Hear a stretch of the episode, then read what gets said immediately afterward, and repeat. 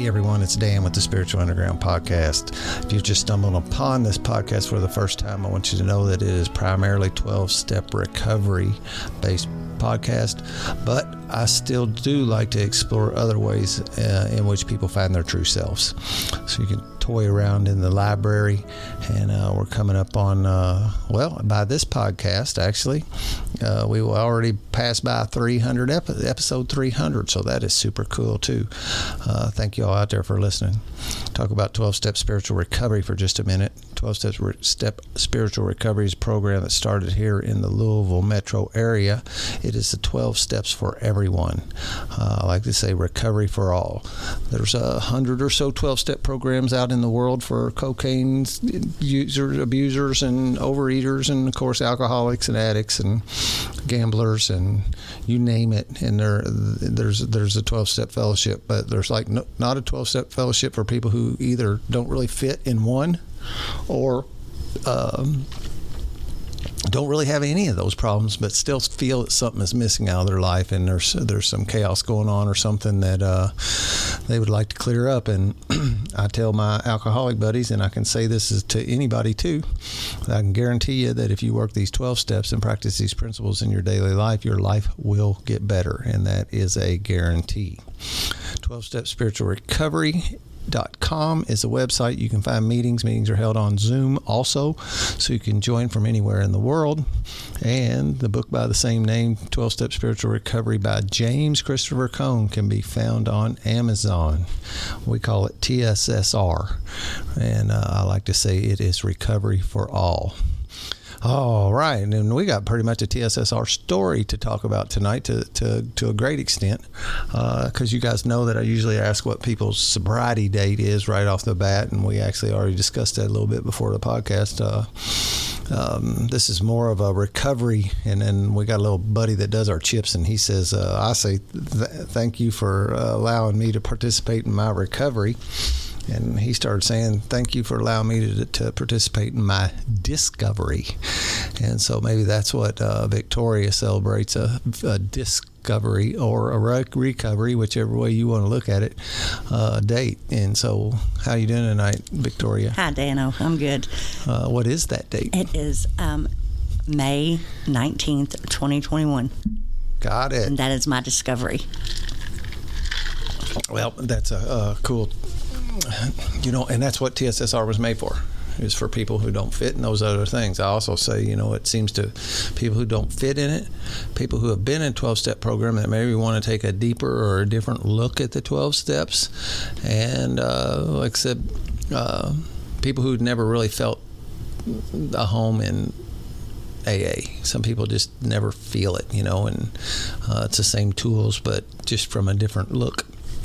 So that is cool. Where'd you grow up? Where were you born? I was born here in Louisville, Kentucky. I grew up down in the West End in Portland. Ah. Mm-hmm. Spent all Went your to... life in Louisville, pretty much? Yep. My whole fifty years. Yeah. Well, that's yeah. pretty cool. That's what I'm, I say I'm born and bred in New Albany, Indiana. Mm-hmm. I've never lived any place else. I knew this something is where was wrong I was with been. You. Yep. Yeah. That is. That's Damn why losers. I get it up front, so you're warned.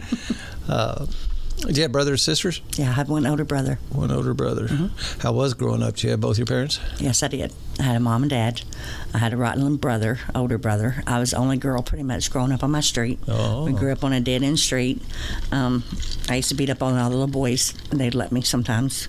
Um, it was it was good.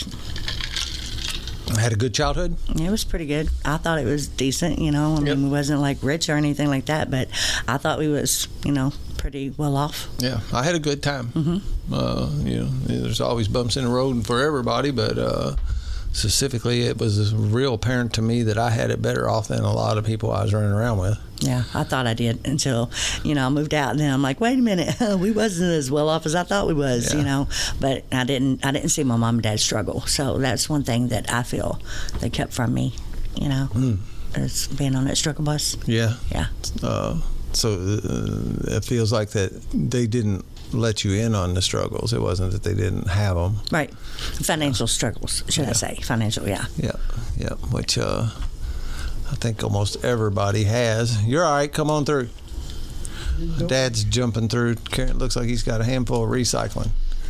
Um, went to school where? Shawnee High School. That's what. Graduated in nineteen ninety-one. Mm-hmm. ninety-one. Mm-hmm. Uh, how was that for you? What about, tell me a little about your school experience. Um, okay, so where I grew up, I was like the only little white girl in my neighborhood. Mm-hmm. And um, going to Shawnee, when I knew I was going to go to Shawnee High School, I went to, I was in Western Middle, and I was really scared. Because, you know, you hear Shawnee, you hear all these bad little horror stories and stuff like that. And I wanted to, like, get something that, you know, like a self-defense, you know, whatever. Mm-hmm. Um, I was never really picked on or bullied in school, anything like that. Um, it was it was okay. It wasn't as bad. You hear all these horror stories, whatever, mm-hmm. you know, and then you're, you're, you know, anxiety gets up and stuff like that. But I was, I graduated in top of my class. Um, I was very popular. And I was just all around a good little girl. Would you do it? Did you do anything extracurricular in? No, well, I was in the aviation program. Oh, I was in the good. Winters program. Um, I was, of course, I was in judo. And I was in judo for a long, long time. I was Kentucky State Champion back in the eighties. Oh, yeah? Yeah. Probably weren't too many girls in that. Yeah. No big deal. No big deal. No, that's why, you know, I got to beat up on all the little boys in my neighborhood, you know, and the guys in the at the gym, too. So, yeah, I wasn't allowed to date until I was sixteen, mm. and then I could only double date. So once I started driving and I found out boys, you know, and my direction kind of switched to the, instead of the sports, it was like, hey, you know, I can I can date now, yeah. type of thing. Yeah. Um, my favorite thing about, like, from a boy's standpoint, I say well, I got I got distracted by the fumes, hmm. the exhaust fumes and the perfumes. And life took a different direction the when fumes, I got those boys sure do stink, though, you know. yeah, yeah, the different kind of fume. Yeah, yeah. So you had a, you graduated, and did, were you using any substances back then? Did you party? I was always a pot smoker. You always. know, I was never big on drinking. I get drunk too easy, and I don't like to taste alcohol. Um, but I always, I thought, you know, it was okay because, you know, my mom, She she smoked weed. Um, she used to let me smoke weed. Um, probably wasn't the best thing, yeah. but you know, hey, um, yeah, that's a that was normal to me. You know, um, it was never like an all day, every day thing or whatever. You know, it was mainly once I grew up, and I moved out when I was eighteen. Um, my dad made me promise him that I would never go back down to the West End again, as far as living down there, anyways, mm. um, just because it's not really a good fit. You know, whatever. So my dad died when I was twenty years old, mm. and um, that was really hard. It was kind of like it a, was. a, a it, it was different. You know, it was very hard to accept. There was a lot of um, issues, you know, with like mom and dad and their marriage and things like that or whatever.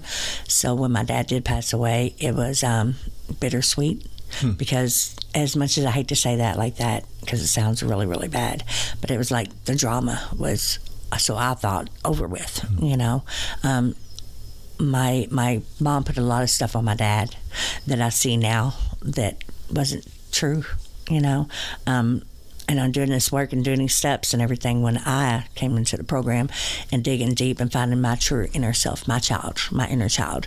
Then that's when I realized that I'm a lot like my dad, you know, a lot more like my dad than I actually knew. Um, I blame my dad for a lot of things that wasn't really his fault. Um, I wish I could go back and, you know, like do things over again and talk to him and, you know, stuff like that, whatever. But shoulda, woulda, coulda stuff, you know.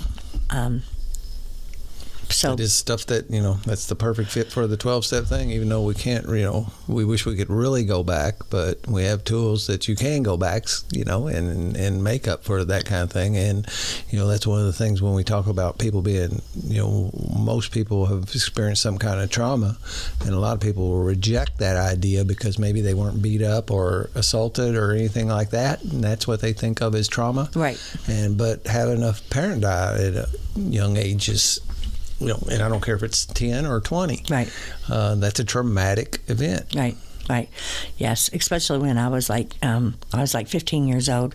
I had found a camera in my bedroom, and uh, back in the day, they had the big, you know, camcorders with the big V H S tapes and stuff like that in there. And um, I had got out of the shower, and I came into my bedroom, and I heard it click off.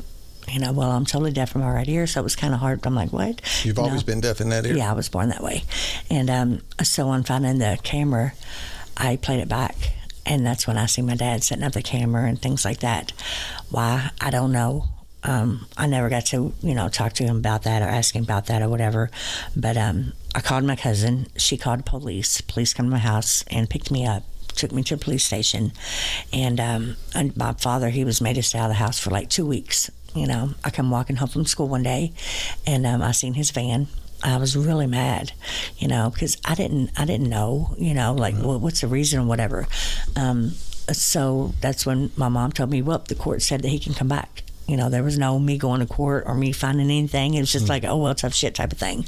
And um, so years and years later, it wasn't until I was like forty, forty years old that I found out the, uh, the story was that I was doing drugs, and that's why he had put a camcorder in my room. Keeping an eye on you. Yeah, and that's totally not true. You know, totally not true. Mm-hmm. So um, I think that was one of the stories that was told, so my parents couldn't stay together and, you know, not want to be looked down upon for not, you know, protecting me, I guess, if that's what you want to say or whatever.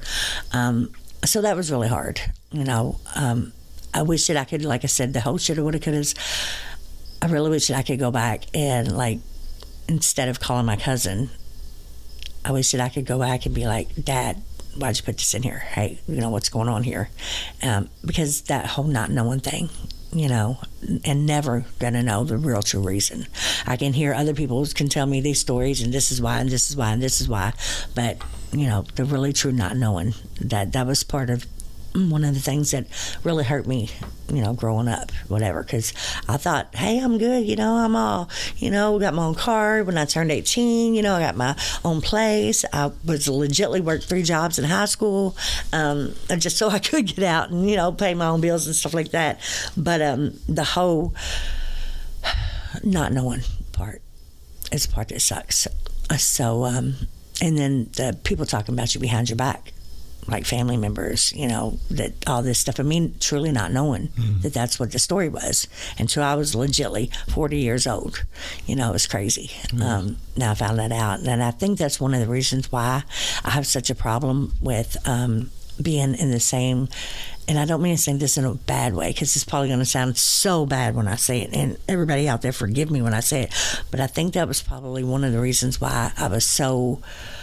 had a problem with being in the same category as like a drug addict, is because of that. You know, it's because of my inner child was already, you know, accused or, or labeled when I really truly wasn't, mm. you know. And so I think that that that affects me differently. Yeah, whatever, I get it. If yep. that makes sense. Yep, I understand. Yeah. Um.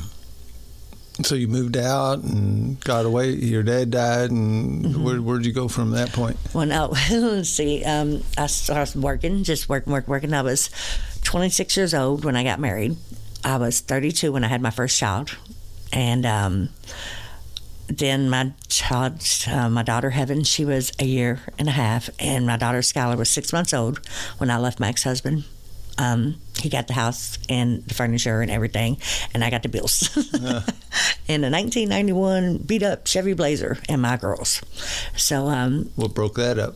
Um, just, he was just cheating, you know, he where he worked at, and just, you know, the whole, the betrayal and things like that, whatever. Infidelity. Uh, yeah, yeah. And, I mean, like, you know, he, he did that a lot, and, um... I, would, I stayed in it because I thought he would change, or I could change him and make it better or whatever. Now, look, I'm not going to say that I'm no innocent little thing, because... Keep on talking. I'm going to grab something right here. Okay. Keep on talking. No, I'm not going to keep talking. I'm going to wait till you come back. Okay. I've been working in the sun all day, and I am dehydrated. I get that. Okay. Um, like I was saying before, I was so rudely interrupted here. Um... So when he was doing all his, I call it catting, you know, he worked at Ford Motor Company, and at Ford, he had just got his job there. He came home and he's like, do you know, they say um, if you're married within the first five years of being working at Ford, that you're probably going to be divorced. Because hmm. everybody supposedly, you know, cats around with everybody there. I don't know. I don't work there, but I'm just talking from my experience.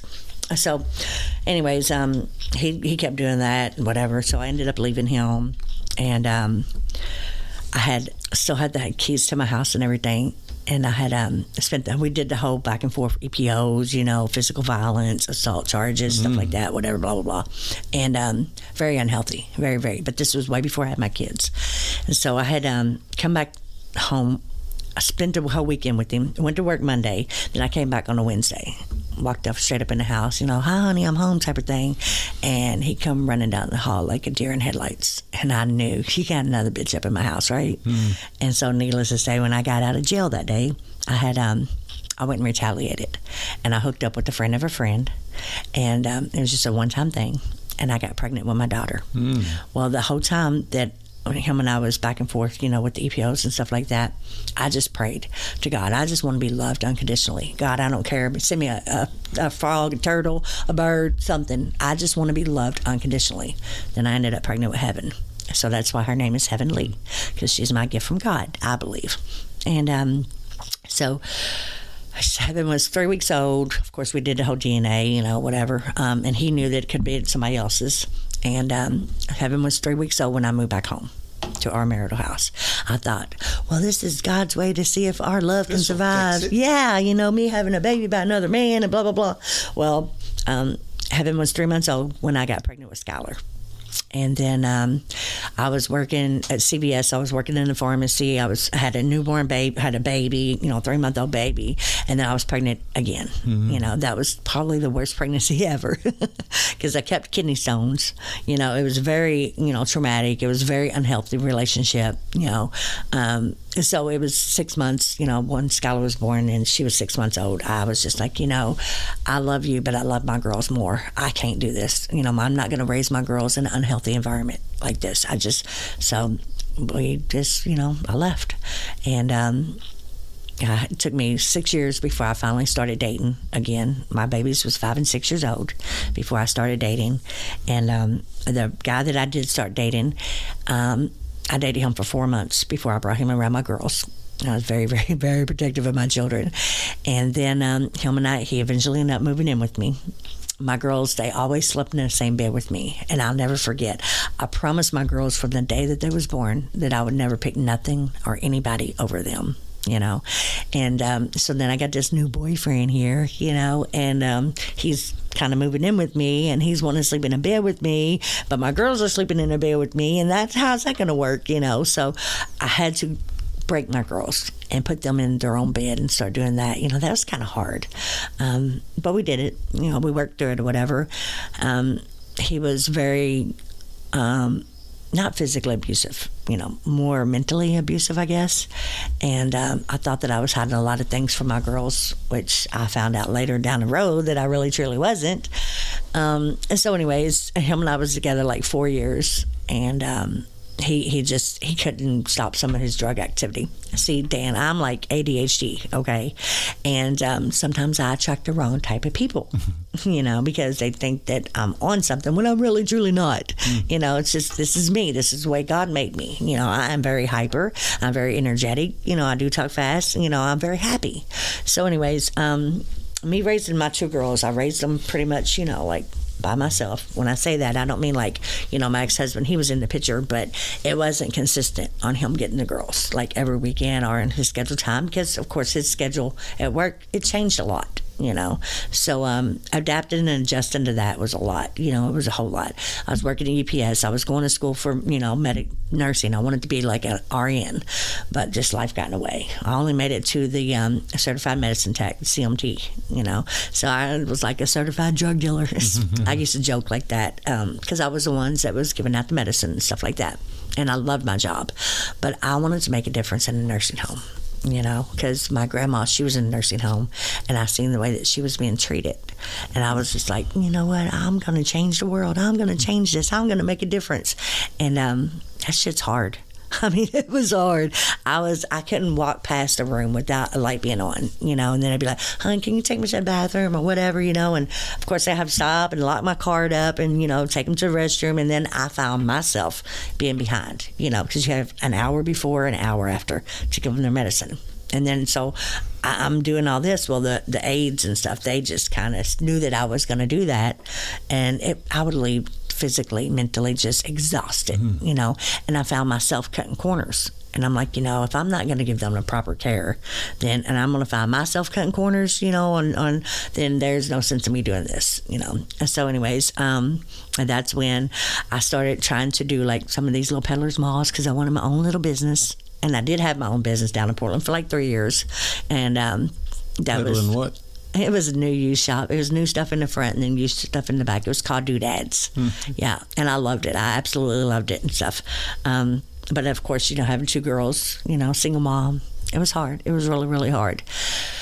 So fast forward, fast forward, fast forward. Um, the reason why I found this program, this is something that like I really want to talk about, all right, is um, when I was in twenty twelve, I had my very first like surgery, my very first neck surgery, okay? Um, I was very grouchy, irritable, um, emotional, and I was mean to my children. You know, um, twenty eighteen, I had my second, third, whatever, neck surgery. I ended up, C P S got involved because I put my hands on my child. And um, I'm not trying to make light of it. When I say it like that, I don't mean it, you know, light, because I regret that every single day, every every freaking day that, that I mean, like every day that it's not a day that goes by that I don't think about it and think about how, like, you know, my, my, my actions affected my child. Mm-hmm. So, um... when they took, um, when C P S took my children from me, um, my ex-husband, he was supposed to have both of my children, and he didn't. He took my oldest daughter and pushed her out the door and dropped off at my brother's, took my youngest daughter, pushed her out the door, and dropped her off at his brother's. And so, like, I was fighting with C P S, jumping through all these hoops while I was having surgery. Seven surgeries in one year, mm-hmm. neck surgery. thirty-six screws, two rods in a freaking cage. I'm um, filing for disability, you did know. Did you get hurt, or was it? No, it was deteriorating disc is what I have. Degenerative thing? Yes, yes. Degenerative, D D D, you know. Um, and it's it's hereditary, whatever. But on my dad's side of the family, they all have, like, the lower part of their back. Mine is in the upper part. Mm-hmm. I think probably from judo, too many tucks and rolls and falls, you know. Um, maybe, maybe not. I don't know. Yeah. But mine's all up in the top part. So while I was going through all that stuff, um, going through surgeries and going back and forth with the whole C P S and, and court and things like that, it was hard. It was so damn hard. I wasn't allowed to see my girls. I raised them, you know. I was twelve and thirteen years, you know. And then now they're ripped out of my life. Um, I felt like I wasn't nothing. I felt like I, I wasn't even worthy of being a mom. You know, it was like, what the hell? you know, it's like, damn, I can't even Failed. talk to my girls without being in the therapy office or whatever. I can't talk to them on the phone without it being supervised. and um, yeah, that was just really, really hard. Um, I don't know. I- I'm sorry. It's okay. So when um, they had me at C P S, um, they had me taking drug tests, you know, while I was going through all these surgeries and stuff like that. They had me doing hair follicles and everything, and I passed all the hair follicles and all the, you know, the, um, you know, whatever. One of the, um, the C P S workers that I had, because I had twelve different ones, okay? Yeah, I know, right? Um, she said that it was, my attorney had her put down on a piece of paper that it was okay for me to take, like, less than my prescribed medication, and it would not be held against me. Okay, because I didn't, I couldn't take pain medicine. It makes me very irritable or grouchy or hot or just, it was never consistent. You know, it was always up and down, different, whatever. Um, and then, of course, I couldn't drive and go to my therapy or drive and go to the counselors or drive to go to the drug test, whatever, because I'm all loopy. And um, so she put it down there that I can take less than my prescribed medication. It would not be held against me. And then she turned around and held it against me. Mm. Mom's drug screens, you know, vary from, you know, her levels, because instead of taking four pills a day, I'm only taking one or two. And I assume you're selling them. All right, right. And some of them I did, you know. Um, and the reason why is, look at me trying to justify my shit. I know what we do, trying to justify my justifying it.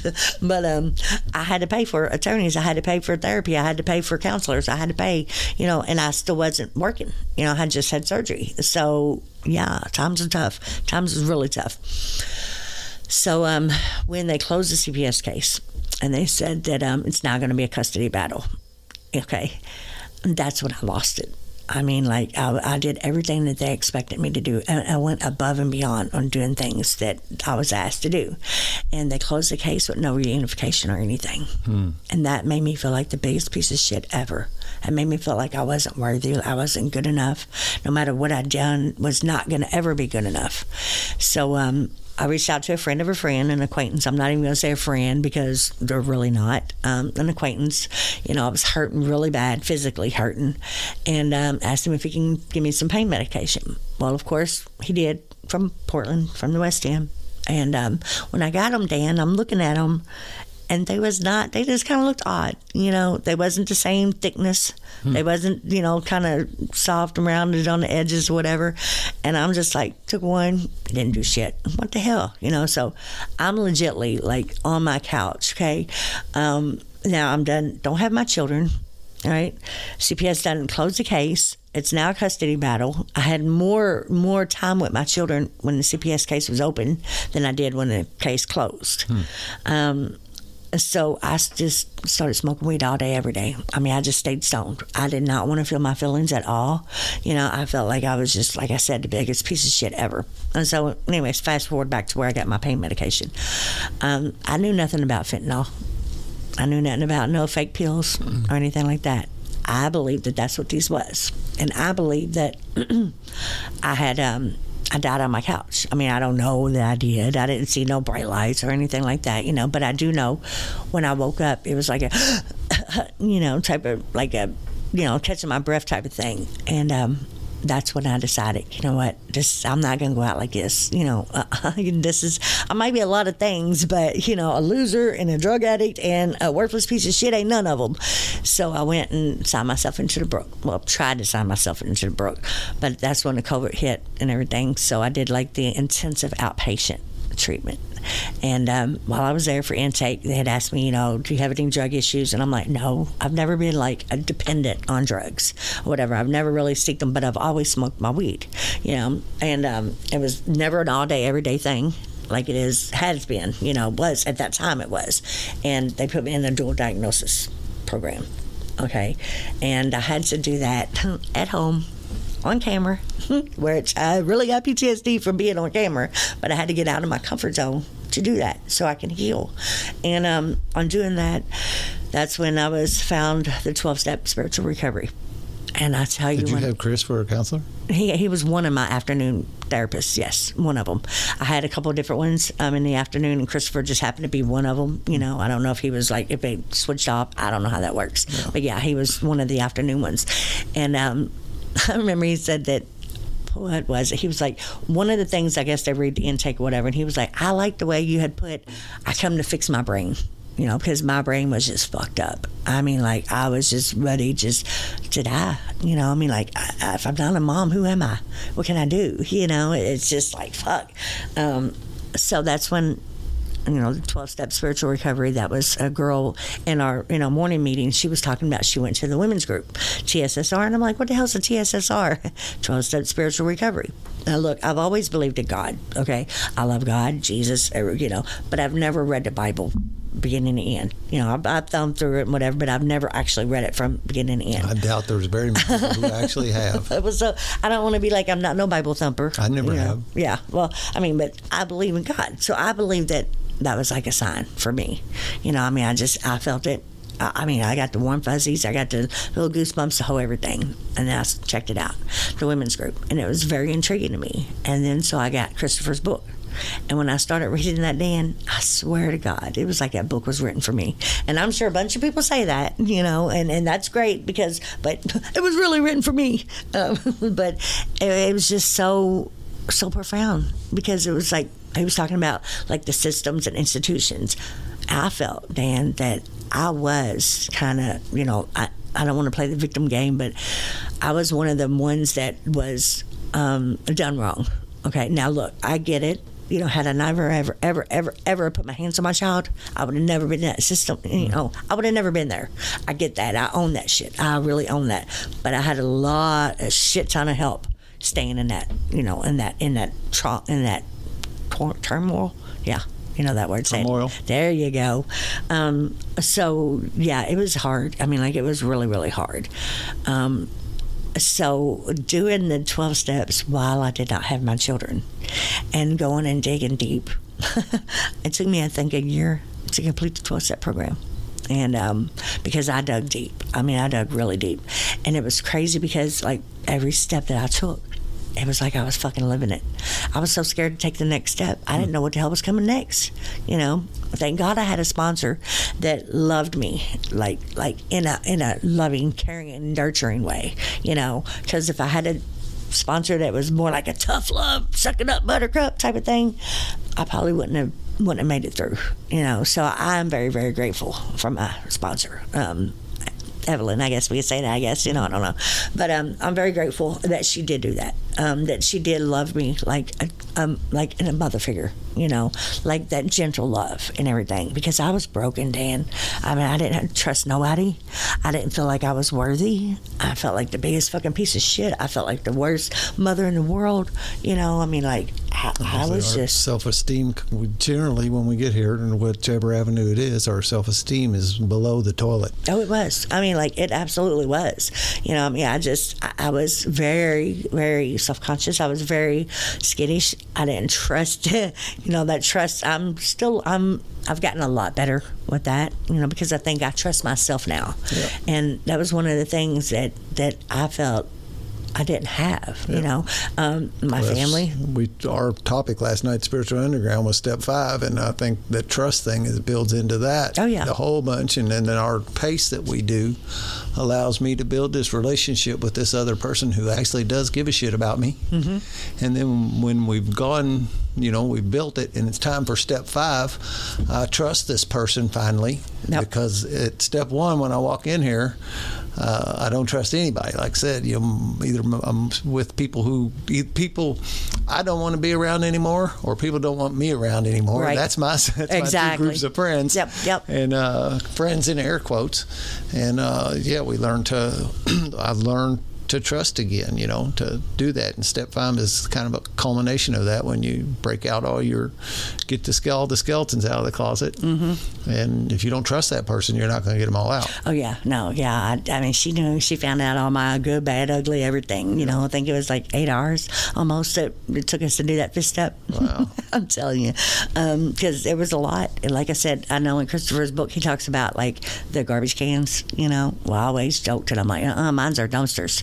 You know, because of some of the things in my life, some of the betrayal in my life, some of the hurt, you know, some of the, when you have hurt that comes from somebody that you love and trust, and, and you're betrayed, you know, by that person. Um, and if, like in my situation, if I couldn't trust my mom, okay? And if you can't trust your mom, who the fuck can you trust? You know, I mean, like, your mom's supposed to be your best friend. So people have daddy issues or whatever. I think I have, like, mommy issues. Now, look, I'm not saying my mom's, you know, the worst or whatever, you know. She's still spiritually sick, and she's in, in her ways, and I love her where she's at and for her, you know, for her being her. Um, but the trust is really not there that much. And um, I don't want that to be, like, mine and my daughter's relationship. You know, so you was talking about step five. Well, step eight, the forgiveness work. That's probably one of my favorite steps. Mm-hmm. Yeah, me too. Yeah, I also say it's yeah. has probably a bigger effect on my day-to-day walk today yeah. than any other step. Yeah, because it was hard. I mean, like, forgiving people. You know, it's it's hard to do. Forgiving myself is probably the worst, worst. You know, because um, I can, oh, I can forgive you, but when it comes to looking in the mirror and forgiving myself, it's like, you should know better. Yeah. Don't do, you know, what the hell, type of thing. Well, in T S S R, in the book, Christopher says we truly don't have the power to forgive. We, you know, we kind of beat ourselves That's, up that we right. don't have that until we get into this relationship with this higher power, and again. This, this, all these little things that happen as you do this work, you know, you start learning to trust somebody. You know, when you learn to trust that sponsor, you know, I, then I can actually at the same time start learning to trust that, that God has me too. Right. You know, and that's where I get the power to forgive. Yeah. It's funny because, like, people rag on me and they're like, I can't believe that you let, um, you let, listen to me, um, your sponsor, she made me write sentences. uh. No, because in my brain, the way my brain works, okay, I didn't, you know, I mean, like, I didn't feel like I was worthy. I didn't feel like I was good enough. I didn't. And um, so I had to, writing that down, embedded it in my brain. Right. You know, yep. I am good enough. I am worthy. Yep. I am worthy because I blah, blah, blah. I am worthy, you know, yep. so I've got a good heart. I'm a damn good mom. I care, you know, things like that or whatever. Um, after doing that, and I guess it's kind of like the positive affirmations for me, you yep. know, writing yep. it down. That's what it is. Yeah, it was exactly as better are the same, I guess, as somebody looking in the mirror and saying the same stuff. Yep. You know, so me writing it down, it was it helped my brain, because yep. that's the way, well, you know, the, sometimes. Again, one of these little funny things about this program is like that writing that four step down with a pen and paper. There's something about that, and, and people oh, that journal. It. There's something mm-hmm. about that, and mm-hmm. what you're talking about there. There's some connection that gets made from the end of the pen into the heart or the brain, maybe right. both. Right. Uh, that that seems to be the only connector that will make that happen at the level that it does. Yeah, and that's and she just and she knew that, you know, um, uh, so it, it just it started. It was funny because when I was doing the, the steps, whatever, and then the eighth step, the forgiveness. I wasn't ready. I was not ready to forgive. Nope, I ain't going to do it, you know. And I went ahead and did my ninth step and tenth step, and I'm still praying over, you know, these people. God, please take this person, place, or thing away from me, because I know you love them, even though I don't find it so hard, you know, so very hard to do. And they're your child, your creation, you know, that type of thing. Um, and I had that prayer down pat, but I was just, just saying it. I wasn't meaning it. Mm. I was just saying it. I was just, just saying it, just to say it. Um, so I went ahead and did all the steps and everything. And then after I got done with my twelve steps, I still didn't have that big aha. Uh-huh. You know, I thought I did, but I did it. So, of course, you know, I'm reaching out, and um, I reached out to Catherine, and I'm like, okay, there's something, I'm missing something here. I don't I don't know what it is, but I'm missing something. Help me. I, I need help. I need some something. I'm just not getting something right. And um, so I'm talking to her, and she's like, I feel like that you need to go back and do your eighth step again. I was like, no, I don't want to. I'm going to throw up every time I think of this person, you know, that's. Talk about spiritual sickness. And I mean, like, when you're ready to throw up, you think about somebody's name, you know, that's bad. So I was like, okay. So I started going back and doing it. And this time I'm doing it wholeheartedly, you know, not just going through the motions, but for really trying to feel it.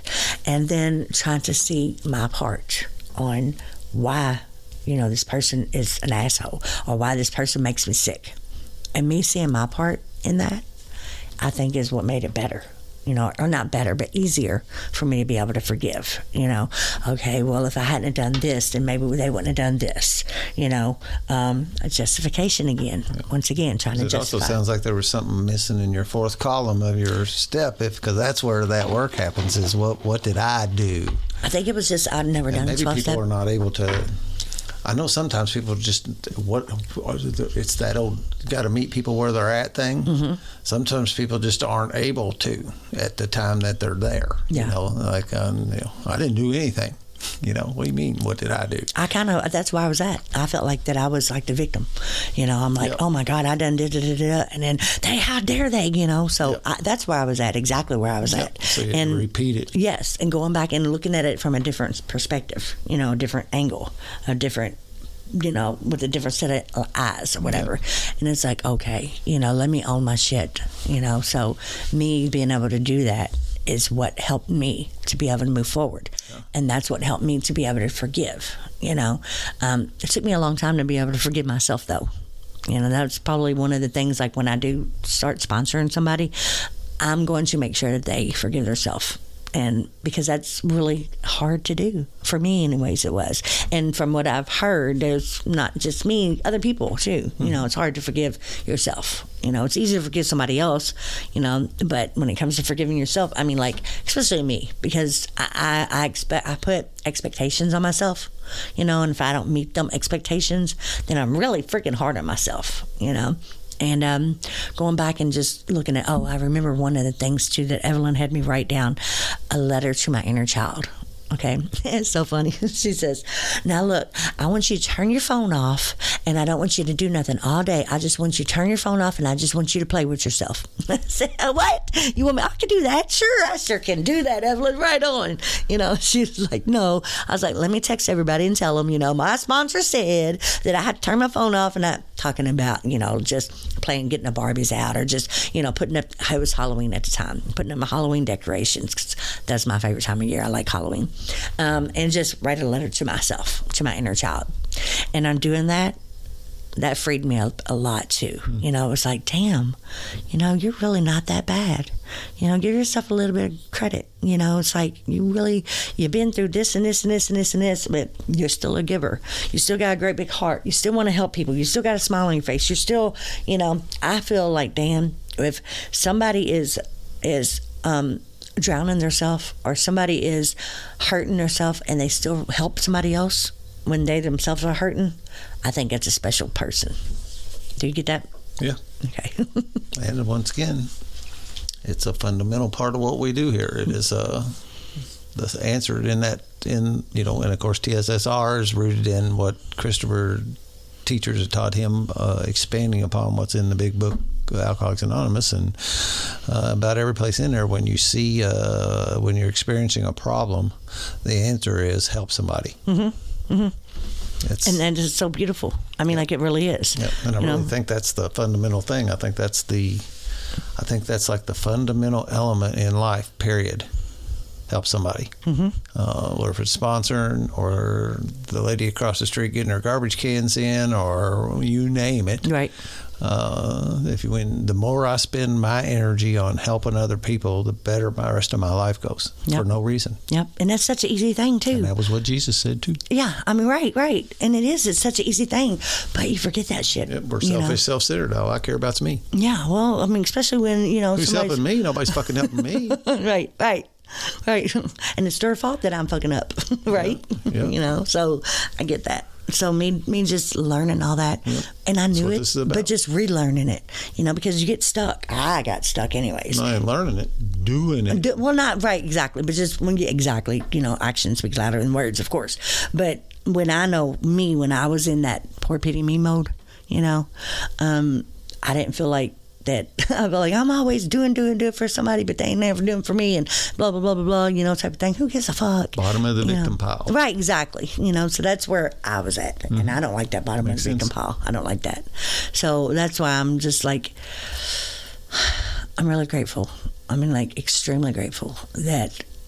I'm not grateful about for C P S. I'm not grateful, you know, about them little assholes or anything. Believe me, but I am grateful that I found this program. I'm grateful that I did the work. I'm grateful that I have learned these tools that are so freaking simple that I, I didn't think about, you know, the gratitude stuff. You know, I mean, that's so so damn simple. The the not being negative self-talking, you know. So that's kind of hard, though, really. I mean, that, that goes back. Practice. Yeah. I have to practice. Mm-hmm. being, that's what those affirmations does, is you're oh. practicing gratitude, practicing gratitude, practice, you know. Yep, and doing the next right thing, too. Yep. I mean, and that right, that's kind of, you know, it can be kind of hard sometimes, but it's it's really easy. It's kind of what they say, take the hard left over to easy right type of thing, you know. So that's where my life is right now. Today I want to be like a better person, a better sister, a better daughter, a better damn better mother. I want to break you that. You got your cycle. Girls back. I got. Oh yeah, absolutely. Yes, I got my you girls didn't mention back. That, so I want oh, to make sure because that has been a piece of the story that yeah, never circled. My girls down. Was twelve and thirteen when they was taken from me. Okay, and I got them back, and they was fifteen and sixteen when I got them back, and uh, my girls had been through some shit. You know, uh, when. when that C P S case was open and stuff, and um, I didn't realize it, Dan, until now. I mean, like, not right now, but until later on after doing this work. I was doing a lot of finger pointing. You know, I was doing a lot of, oh, well, you want me to do this, drug testing and all this stuff and everything, but you got both of my girls in two separate households where there's drugs and, act- and alcohol, and they're not doing it. And it's like, look at them, them, them, them, them. You know, it's kind of like, nah, oh, wait, why is she trying to, you know, finger point at them? What's she trying to hide? I didn't, I didn't get that, you know, and, um, I understand that now, um, but at the time I didn't. But um, my girls went through a lot of shit, and and that the stuff that they went through um, was because of my actions. Right. You know, so it gets back to what did I do? Exactly. And, and I'm out here blaming would, everybody else, but they're gone because of something I did. Right. And Dan, it took me a long time to. But that's to hard be able to, to accept. You know, I mean, it took me a long time to be able Our to accept that. Egos don't want to. Mm-mm, a long, long time because I don't. You know, I mean, like, gosh. My girls are fucking, they're my gift from God. You know, they're my world. And for me to hurt my children and for my actions, hurt my kids, you know, that sucks. Oh, that mm-hmm. sucks. Mm-hmm. Bad. Um, so that's why I just keep wanting to, you know, just be better. You know, I'm not going to be perfect or whatever, um, but I do have that willingness to change. Um, I'm grateful that God gave me that strength to keep fighting for my children and not giving up, because I had so many people be like, well, your girls are going to be, you know, eighteen soon. Just wait till, I'm like, just because they turn eighteen don't mean they're still my, they're, they're still my kids. Yeah. You know, just because they turn eighteen don't mean that I'm not their mom. I'm still their mom, you know. I mean, my girls will never, ever say that I gave up on them. Nope. They will never say that I gave up on them. It was hard as hell getting up in that ring, you know. It was hard as hell saying, oh, well, you know, all these workers and all these different attorneys and all this different whatever, and, and accusations being thrown at me, and, and it's bullshit, bullshit, bullshit, bullshit, you know, and, oh, well, you got to take this medicine and this medicine. And that was one of the things that I really had a problem with, okay, is my A D H D, okay, and then, oh, take Adderall, but it can do false positive. It's got amphetamines in it and false positives and all this stuff and everything, you know, but we want you to take it anyways. I couldn't talk when I was on that stuff. I am, I'm happy being me. I'm not on no medication. You know, I can talk. I'm fine with me. I don't have to be like, like zoned out or whatever. Um, but you asked me about my girls. Yes, I got um, both of my children back. Um, mm. My youngest one, she went through hell though. She, um, she went through a lot, a whole lot. And um, when I got her back from her being in like foster care, Um, because her butthole dad signed her away on my birthday.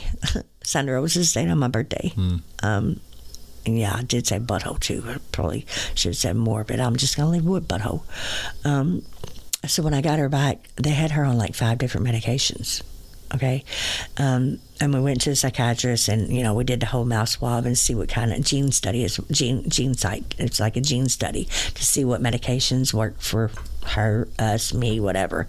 And um, every single one of these medications that they had my baby on was all in her red zone. Hmm. Do not take, do not take, do not take.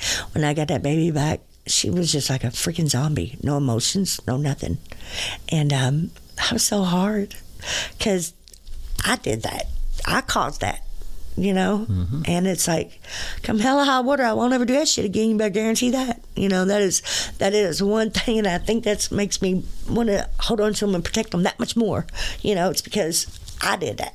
I made that happen. Um, I made, I caused that negative, you know? I caused that trauma. I did that. And um, that sucks. That sucks really bad. So... Um, I had years that my kids were scared to be with me. They didn't. They wouldn't. When they were forced, I felt that energy. You know, they didn't. They were scared of me. I was. I was. Uh, uh, the inconsistency. They never knew what dad. You know, it was like picking up the dice and rolling them. Right. And yeah. It might get fun, Dad, tonight, or we might not. You know, and that screws kids up, man. And I'm, and uh, but I, you know. I have let myself off the hook for that stuff today as a result of this work. And it's shown in our my relationship with my children, too. Right. You know, uh, so we, you know, it comes in that we do recover. We get to make up for this world allows us another chance. And uh, most people will give us that next chance, right. But we have to work for that. Right. Yep. And demonstrate. And that's where, yeah, and that's where it goes from the whole, you know, when I made amends with my girls, you know, um, I tried not to repeat them old behaviors. Because um, one of my things, Dan, was I, I feared my mom and dad growing up. Okay, they'd be like, oh, pick a switch, you know, type of oh, thing. Yeah. Um, and I thought my children should fear me, which is not right. You know, that is not healthy. That is not right at all. And um, I know that now. You know, by doing this work and doing these steps and everything, I, I know that now. That was totally the wrong way of thinking. You know, it's like, I don't want my children to fear me ever, ever, ever, ever. Mm-hmm. You know, and for me to, what the hell? what the, I don't know. We're going to X that one out of here because my, my children's children, you know, hopefully they won't ever have to go through that. Yeah. You know, I want to break that cycle now. Here. The buck stops here. Um, See one of them coins? Yeah. One of them says, the does buck it, stops here. Does One it? Says, yeah. I was trying to read them off a little, but yeah. They're Andy Andrews, seven decisions, and it's, you know, everybody's got their own uh, you know, the twelve steps, the seven decisions, and the first one is the buck stops here. Yeah, I'm no, gonna, I never heard of no seven decisions. What's that? It's a really good look. You can, or I can send you something. I can send you a really cool, like a YouTube video or something. You can get a taste of it. I'm sure it will will will hit you. Good. Oh, I'm all about learning and researching. Uh, but it's you know, and uh, you know, I get to talk to a lot of people that are in the. I don't really know what word to put it on it because I don't think it's self-help. But it can look like that, and there's nothing wrong with that. Right, right. Uh, personal development, maybe, you know. Uh, personal discovery. Yeah. Uh, you know, sometimes we just say recovery mm-hmm. to co- talk about that. And there's a lot of programs out in the world that are doing some form of becoming a better version of you one day at a time. And that's Andy Andrews, is, and he's got, he tells it, he gives it, he presents it in a very, an amazing way. You know, it's one of them ones where you're fired up when you, when you, you're ready to go out and put the Rocky gloves on and battle this thing called life when you get done listening to him. And he's got these seven decisions, and one of them is, Um, what's um, and I should get them. The buck stops here. I will. Uh, the buck stops here. I will uh, eat, greet each day with a forgiving heart.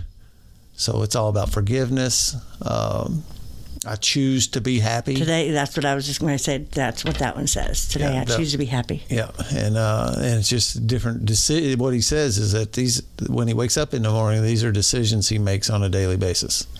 I'll make a decision to be this way because the world's not really coaching that to me, right? I have to, I have to choose. And again, it's a twelve step recovery thing. It's the Buddha. It's uh, Jesus. Uh, it's an inside job, right?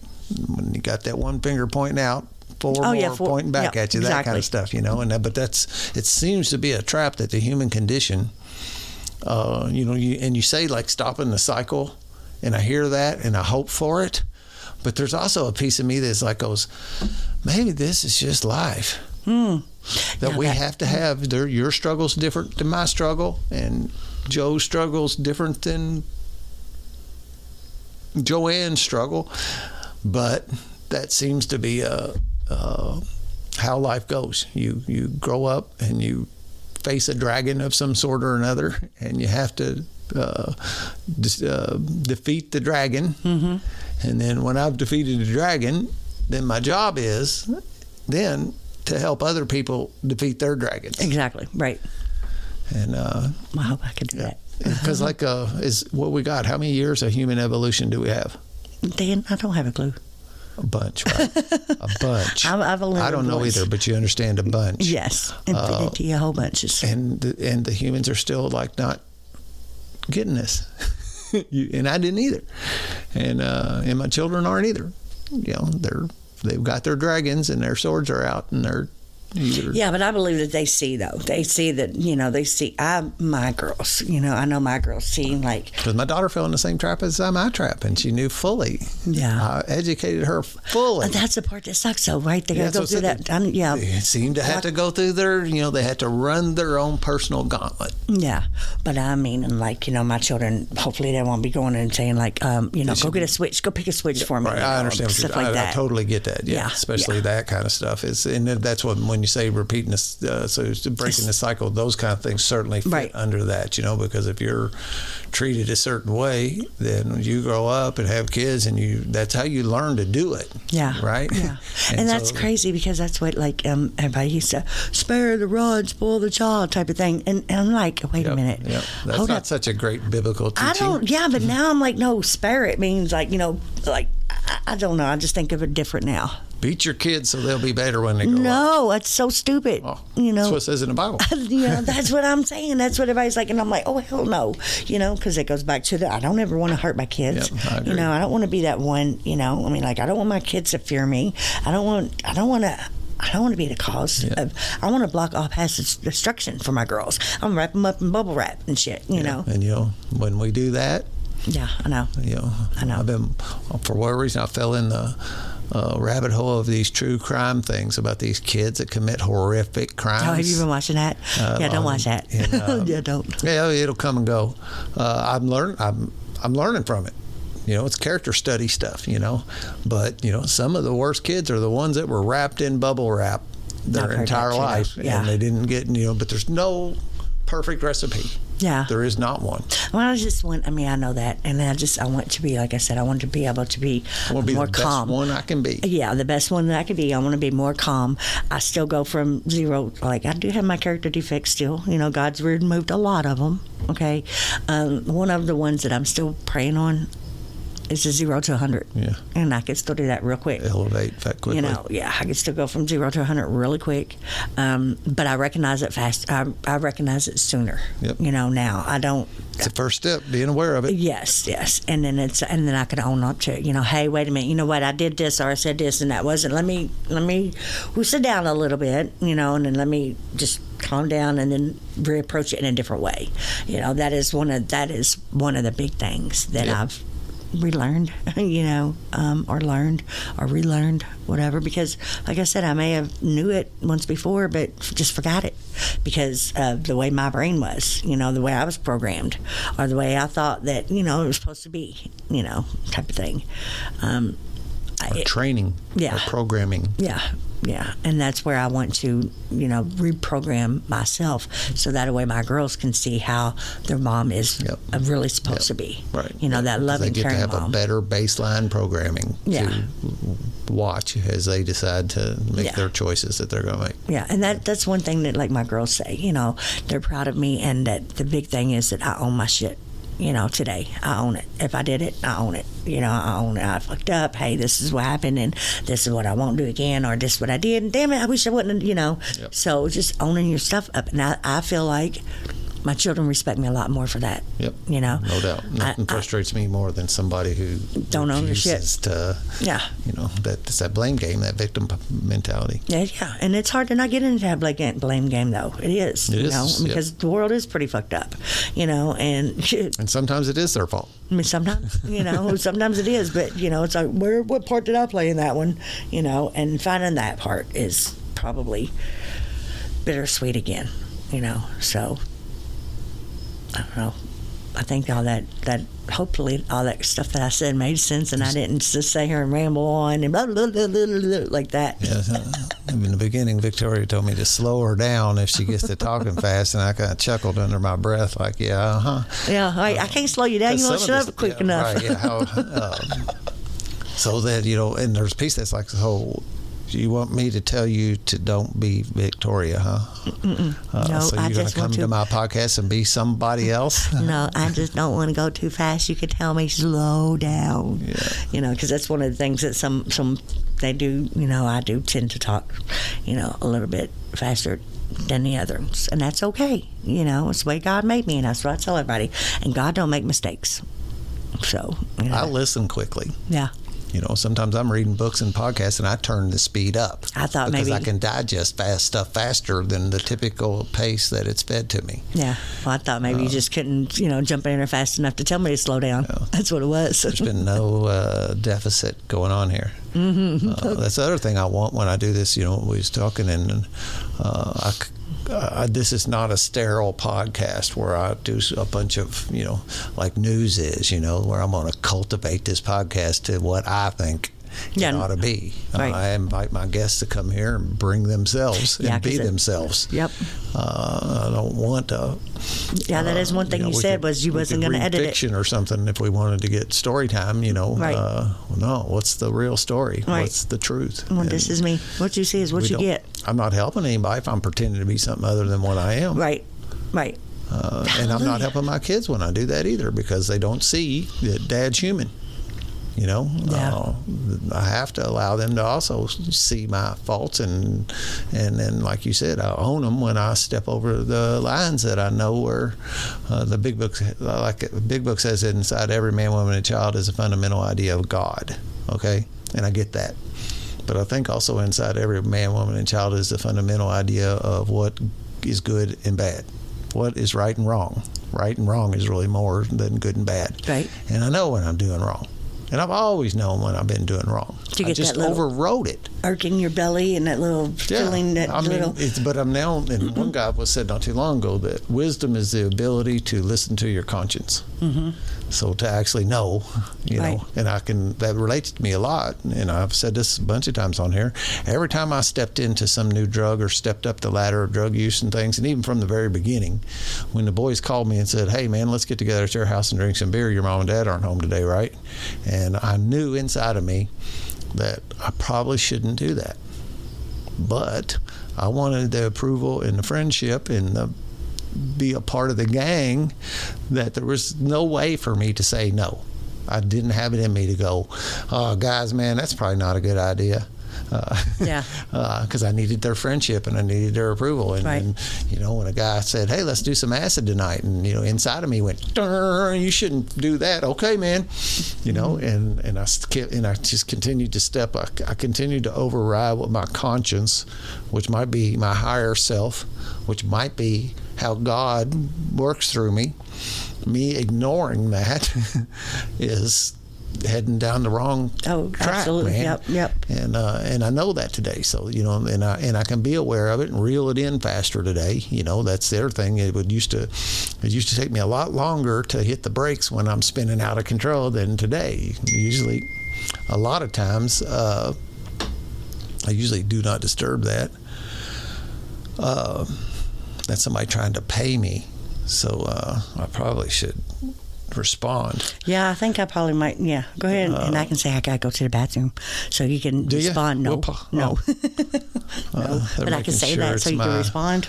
It's making sure that is my correct Venmo account. It looks like me, but it's awful hard to just say that is. Uh, the scammers are just getting way too good. See, that's what kind of worries me a little bit when I'm doing some of that um, um, online stuff, or even we was talking about what, Marco Polo. Remember when we was in our little group chat and we was talking about the Marco Polo and the squares? I have no clue still what that is. Um, I still don't understand. The squares in Marco Polo? Mm-hmm. I don't know what that is either. No. Okay. Never mind then. You mean the thing about the thing where you share out to yeah, everybody? Yeah, yeah, yeah, I think yeah. It's called Secrets or something. No, I thought it was Spaces, Squares. Or is it Squares? Uh, maybe it is. I, I saw one today. Maybe it might be Spaces. And I know that freak, it freaked me out for a minute, too. When yeah. I saw it, I was like, hold on a minute. I'm yeah. saying stuff in polos is I consider to be fifth-step material at times. And no, I sometimes. do not want somebody, right. not all well, time, I'm not, but not, it's there because right. I have a polo with my sponsor on a level that uh, take a second. Is it Seconds? Seconds, that's what it is. When I say uh, squares, yeah, yeah. Seconds. Uh, yeah, when that, when I thought that maybe there was a chance people could access my polos, uh, yeah, my heart sunk down. Well, the people in the program, quick. I really don't care, like in our women's no, group and stuff like that, but it's my people, you know, like yeah. friends and whatever. They yeah. don't even know some of the stuff that I'm talking yeah. about, but, yeah. you know. What do you I don't mean? want to have to check my language. I feel one hundred percent that whole trust thing with my sponsor. I have a one hundred percent knowing that I can speak my mind with him. I do Who's not. Your sponsor? I can pick Christopher. Okay, I didn't know. And I don't have to have any filter on, and and I operate like that. Right. Now, it might make me step in a pile of doo-doo once in a while when he goes, "Hey, when you were talking the other day," uh, and he, we'd say, he's, "I'm going to put my sponsor hat on for a minute," because mm-hmm. we're friends, too. Right, right. And uh, so, it, but that's good for me. That helps me. That's what I need. And uh, and I don't need a lot of that stuff going anywhere else. Right. And I know with him, it's not going to. Yeah, yeah. Well, that's where, yeah, that trust and all that stuff comes in at. And that's just part of, you know, growing. For me anyways, you know, the, the trusting and expanding my, my circle a little bit more, you know. Um, mm-hmm. 'cause I feel sometimes... Um, men probably have a whole hell of a lot easier than women do, you know, because some women, women, women, you put women in a circle, you know, some ooh. Women are catty. Exactly. That's what I was going to say. I was about to say, we can be really catty, you know, um, and I don't like that. I don't like that at all. It's like, damn it, why can't we all just get along?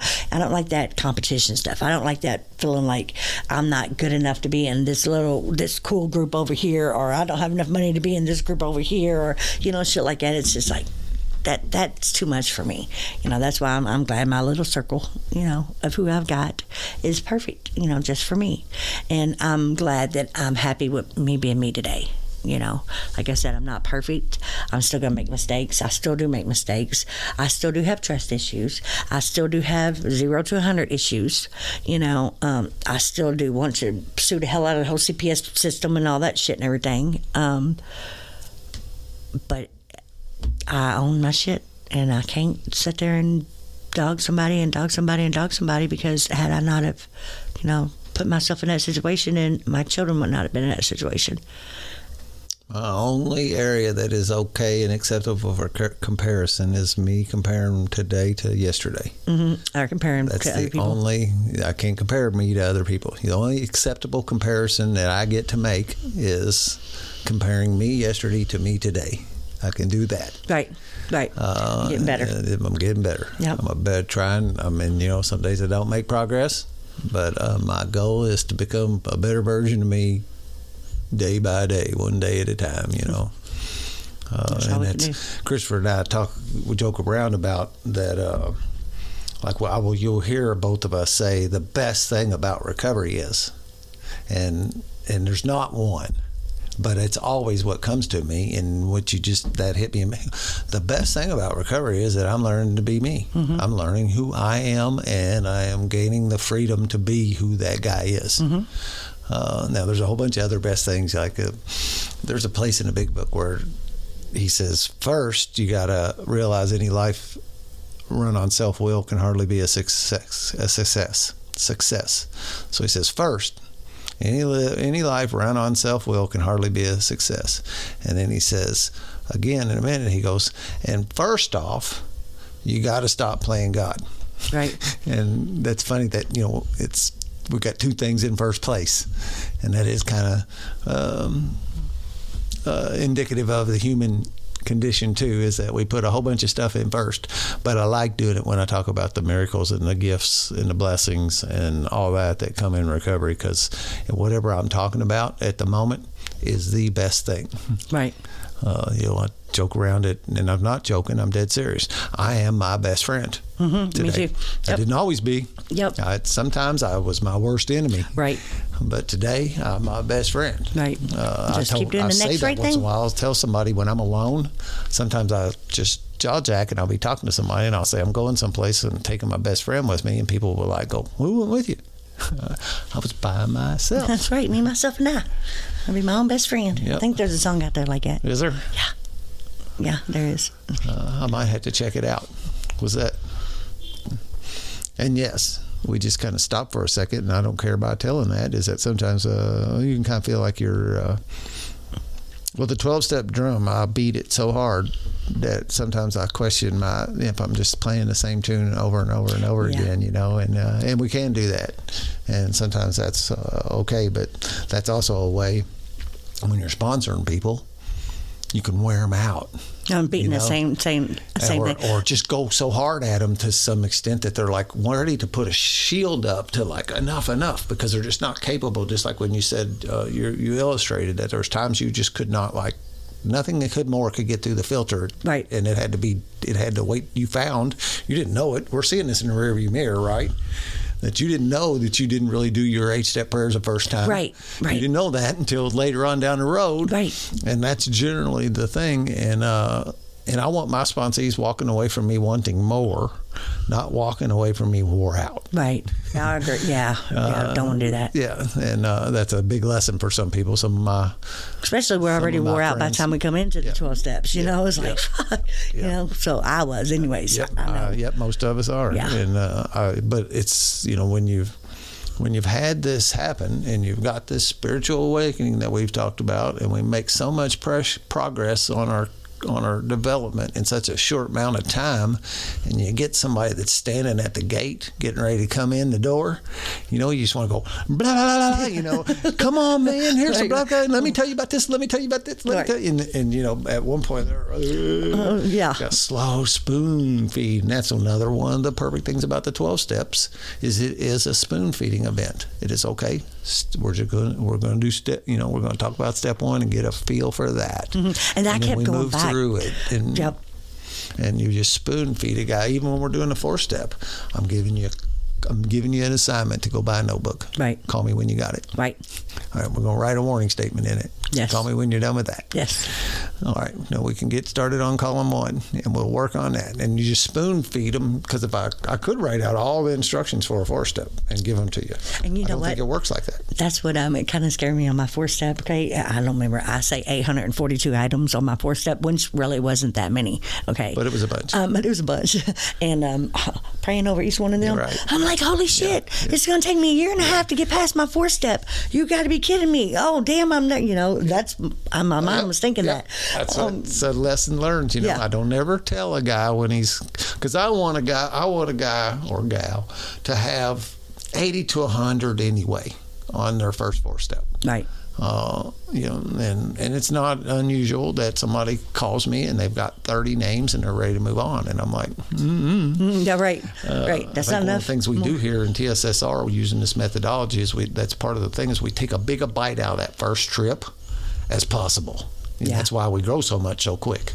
Um, a lot of people do what I would call like a diet uh, or the twelve steps light. Like diet twelve steps, and they but because they're, they're planning on doing it again and again and again and again, and we do that too. But why not take a bigger bite out of the front end of it as you possibly can? Because like we was talking about, your dumpster is dragging along behind you. There's a bunch to eat back there. Right. Yeah. So let's True. take a big old bite True. of it. Yeah. And get a lot better soon, so uh, we can stay. That that motivates us to stay on the beam too, rather than this is a lost cause. And for me, I know, like for me, when I was we called it the twelve step waltz, you know, because I kept going one, two, three, yeah. up, up, one, two, three, and then back to step one, two, three. Up, shit, but you know, on the whole, giving it up and letting it go, I sucked at that part. I couldn't. I'd give it up and I'd take it back. Yeah. I'd give it up and take it back, you know, and then I'd put him back. Well, you don't really trust him. I'm like, yes, I do. Well, no, you don't, because you keep taking it back. And I'm like, yeah, but physically someone's not right here helping me, you know, so it's just me. And it's like, no, it's not. So that was that was one of the, you know, little joke yeah, things, but it's not even a joke. Gratitude and letting myself off the hook mm-hmm. and uh, taking my will back all the time, and not, you know, that, that concept that we say, you just got to let it go. It's like, How, that's the easier said than done. Yeah, right. You let it go. Yeah, and a lot kind of falls under the same thing of like, okay, you need to forgive him.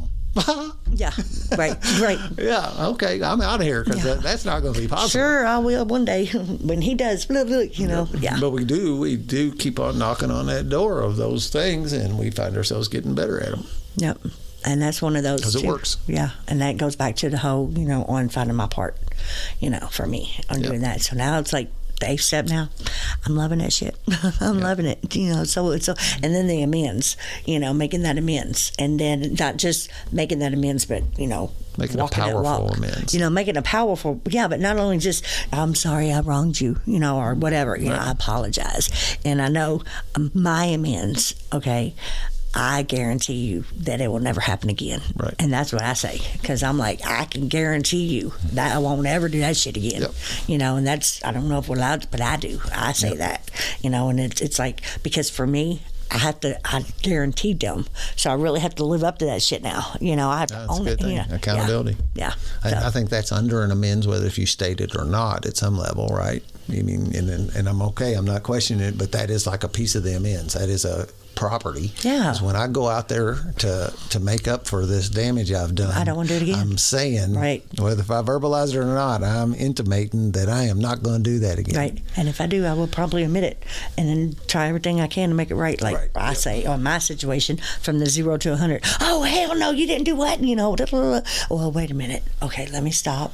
And I just know that I went from zero to one hundred. Yeah. So let me, I apologize for that one. No, I'm trying to do it right. Let me breathe for a minute and we'll start over. Yeah. You know, so that's one of the things that I'm still working on. Yeah, well, this is a lifelong deal, mm-hmm. too. You know, um, sometimes it, sometimes these twelve steps is looked like uh, like a college degree or something. You know, you're just going to get it done and check off the box, and that's not what it is. Right. Uh, the spiritual life is not a theory; it's a lifetime. It continues for a lifetime. That's a quote out of the Big Book.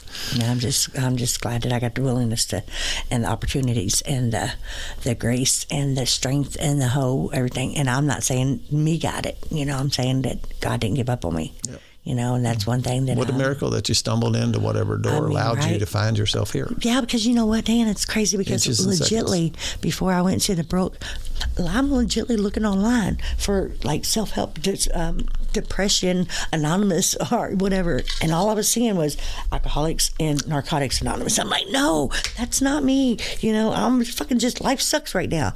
And then after I found the T S S R, you can Google that shit. You got all kinds of them now. Yeah. Um, where was at when I was searching for it, you know, I couldn't find it, you know, so it's, that's weird. So that's why I feel like, yes, this is definitely where I'm supposed to be. You yeah. know, I'm right where God wants me. You know, I may not be exactly the way I, he wants me to be, but I'm headed that way. I believe that. On the path. Yeah, I feel it anyways. Yeah. Well, super cool. Yeah. Uh, I've had a good time off. Like, I have fun doing podcasts. Yeah. And I have fun getting to know my guests better. That's the that's the one of the benefits. You know, they say, I haven't said this in a while, there's collateral damage. Mm-hmm. You know, mm-hmm. uh, there's some collateral benefit here is is that I get to know my guests better, whether if I, well, if I knew them really well when they's here. And sometimes people walk up in that driveway that I've never met. Really? Yeah. And uh, what a blessing that is in life, too, to have that opportunity to get to know people better, because I think that's another fundamental thing of uh, of what we do here is uh, and you stayed up letting, with me too. letting you know, I let you see me and you let me see you, and that's important. Uh, important. It's the taking off the masks, you yes. know. And what there's an old thing I, I remember once uh, somebody said, in, the de- definition of intimacy is me being me and me allowing you to see me. Right, right. Instead of you look over here and I got some mask on and you're not quite certain. That guy for real, or what the fuck's mm-hmm. up with him? Yeah, right. It's a snake in the grass, looks like to me. But thank you for coming over tonight. Uh, wonderful stuff. And, um, you know, it's a it's a testament to the power of the twelve Steps, and that is the primary purpose of my podcast, is to keep on uh, uh, beating this drum, because as I said in the beginning, I can guarantee you that if you will work these twelve Steps and practice these principles in your daily life, and that's where it gets tough, practice these principles in your daily life. Yeah, that's not that bad. You got to do both of those things. Right. Well, that's usually where people drop off. Yeah. They create like a college degree, and then they just quit, mm-hmm. you know. Uh, so... You do those things, and your life will get better. It will improve. I uh, the line under the twelve one, the T S S R book, was one of the ones I love. Is it says, you know, yeah, yeah, life just isn't supposed to be like this. And at some point, I knew that that life could was is not supposed to be the way that I'm living it. And this gave me a new set of guidelines on how to do that. And I had no idea uh, how great that was going to be um, until I did it. It's like describing what a strawberry tastes like to somebody that's never had a strawberry. You can't do it. Mm-mm. And until you've worked this, worked these steps and practiced this stuff in your life, I, all I can do is stand here and try to tell you how good it is. Right, right. All right. Any final thoughts? No, I'm just, um, I'm, I'm just very grateful that you let me tell my story. Okay, I'm very grateful um, that hopefully people can hear it and it wasn't too fast or whatever. No, there's no um, other than you know just. Just working my program and um, just doing the next right thing. Yeah, everyone's story is valuable, and mm-hmm. s- there's people out there that need to hear your story, and that goes for all of you out there. And we're all got that unique perspective in the way we did it, but some, it's not so unique that somebody else isn't struggling with the same kind of struggle as you are. Oh yeah, and, oh yeah. Uh, and and witnessing the overcoming of those struggles and and the progress made in doing that uh, gives them the power and permission to uh, to give it a shot themselves too. So uh, we'll close her out the same way I always do. If you're not having a blast in your recovery, you're not doing something right. And I just want to thank everybody out there for allowing Victoria and I to participate in our discoveries. Here you go. In this manner tonight. Yippee-yay. Peace out.